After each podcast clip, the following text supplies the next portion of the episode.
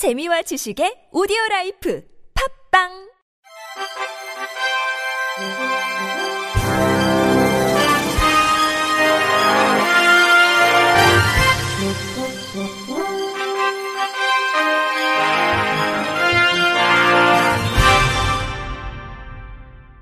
청취자 여러분 안녕하십니까? 7월 21일 수요일 KBRC 뉴스입니다.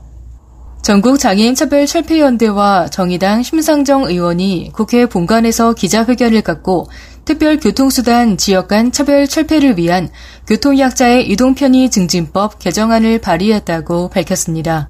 이번에 발의한 특별 교통수단 이동권 실현 법안은 지역 간 이동 차별 철폐를 목표로 특별 교통수단 및 광역 이동지원센터 설치 운영 의무, 지역 간 간편 환승체계 구축, 광역이동지원센터 운영의 공공화, 광역이동지원센터 운영 기준 통일, 특별교통수단 및 바우처 택시 등의 중앙정부 예산 지원 등이 담겼습니다.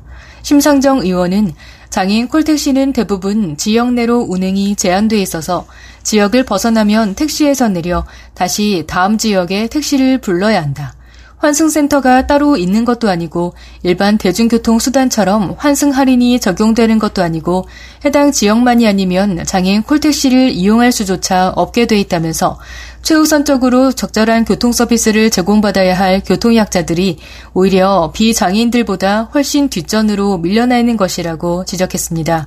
이어 모든 지자체가 광역 이동지원센터를 설치하고 운영하도록 의무화하고 현재 행정구역에 따르면 아예 이용조차 불가능한 부분을 해결하고자 환승 연계, 접수, 배차 등을 포괄하는 통합 서비스 체계 구축 등의 개정안을 발의했다고 설명했습니다.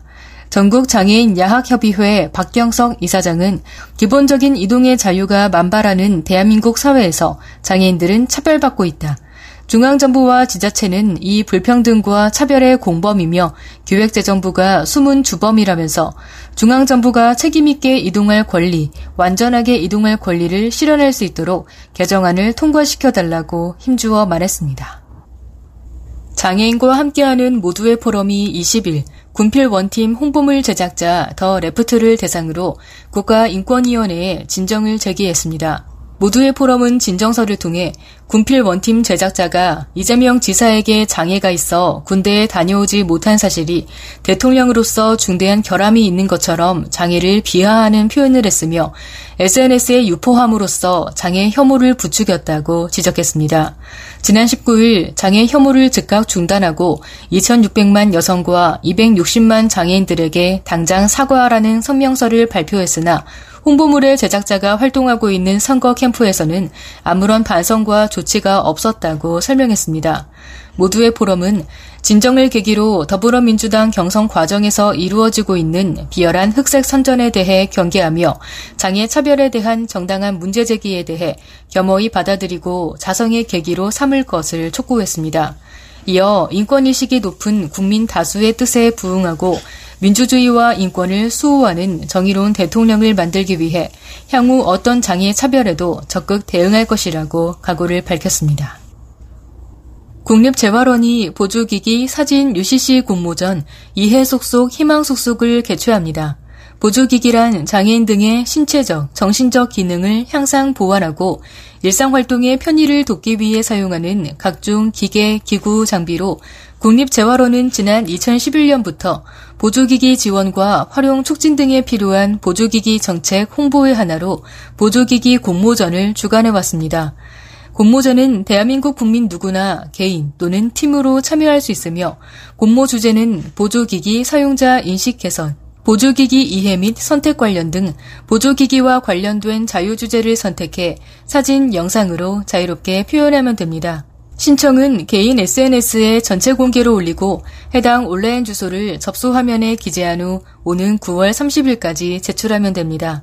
심사는 내외부 심사위원회 심사와 국민심사위원회 온라인 투표를 앞에 보건복지부 장관상 등 총 30명 팀을 선정합니다.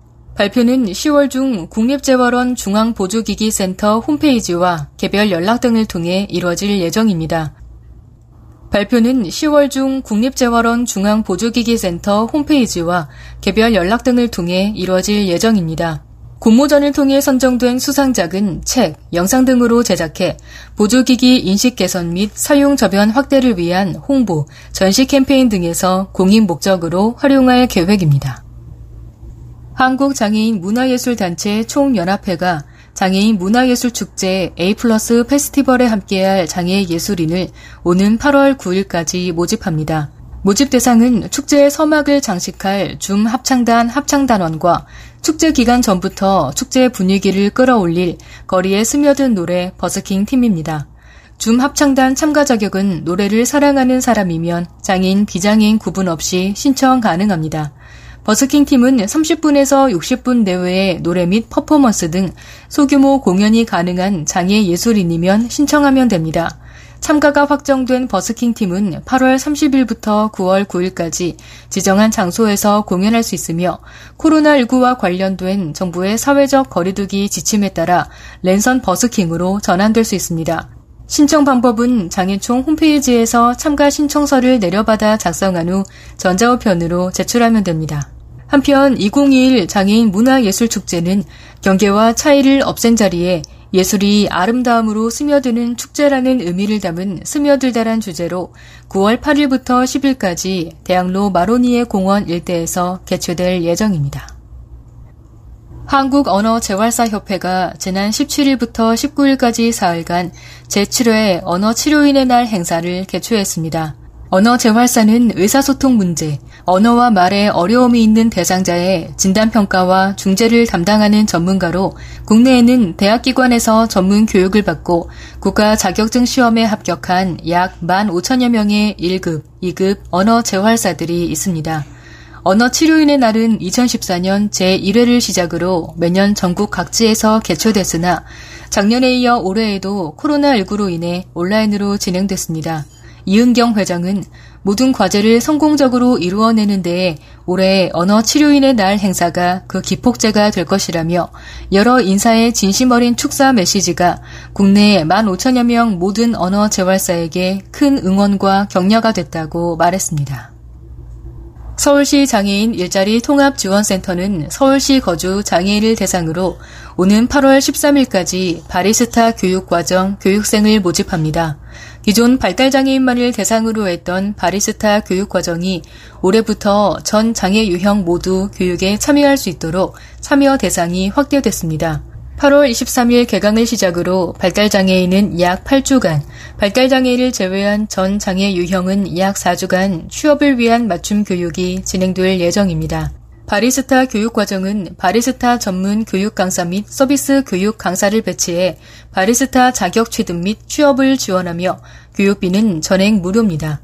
또 체계적인 교육 과정을 중심으로 커피 기본 이론뿐만 아니라 취업 후 실제 근무지에서 음료 제조, 고객 응대, 매장 내 환경 정리 등의 업무를 수행할 수 있도록 바리스타 전문 기술 습득 및 취업 역량 강화를 위한 교육 및 실습을 진행할 계획입니다. 교육 관련된 자세한 사항은 서울시 장애인 일자리 통합 지원센터 홈페이지를 참고하거나 전화 1588-1954로 문의하면 됩니다. 끝으로 날씨입니다. 내일은 염소뿔도 녹을 정도로 덥다는 대서답게 전국이 펄펄 끓겠습니다. 낮에는 강한 햇볕이 내리쬐는 등 기온이 35도 내외로 오르면서 뜨겁겠고 특히 서쪽 내륙 일부 지역에서는 38도 이상 올라가는 곳도 있어 매우 무덥겠습니다. 내일 아침 최저 기온은 서울 26도 등 20도에서 26도, 낮 최고 기온은 서울 36도 등 28도에서 36도가 되겠습니다. 미세먼지는 서울, 경기, 인천, 충남은 보통, 나머지 지역은 좋음 수준을 나타내겠습니다. 이상으로 7월 21일 수요일 KBRC 뉴스를 마칩니다. 지금까지 제작의 이창훈, 진행의 홍가연이었습니다. 고맙습니다. KBRC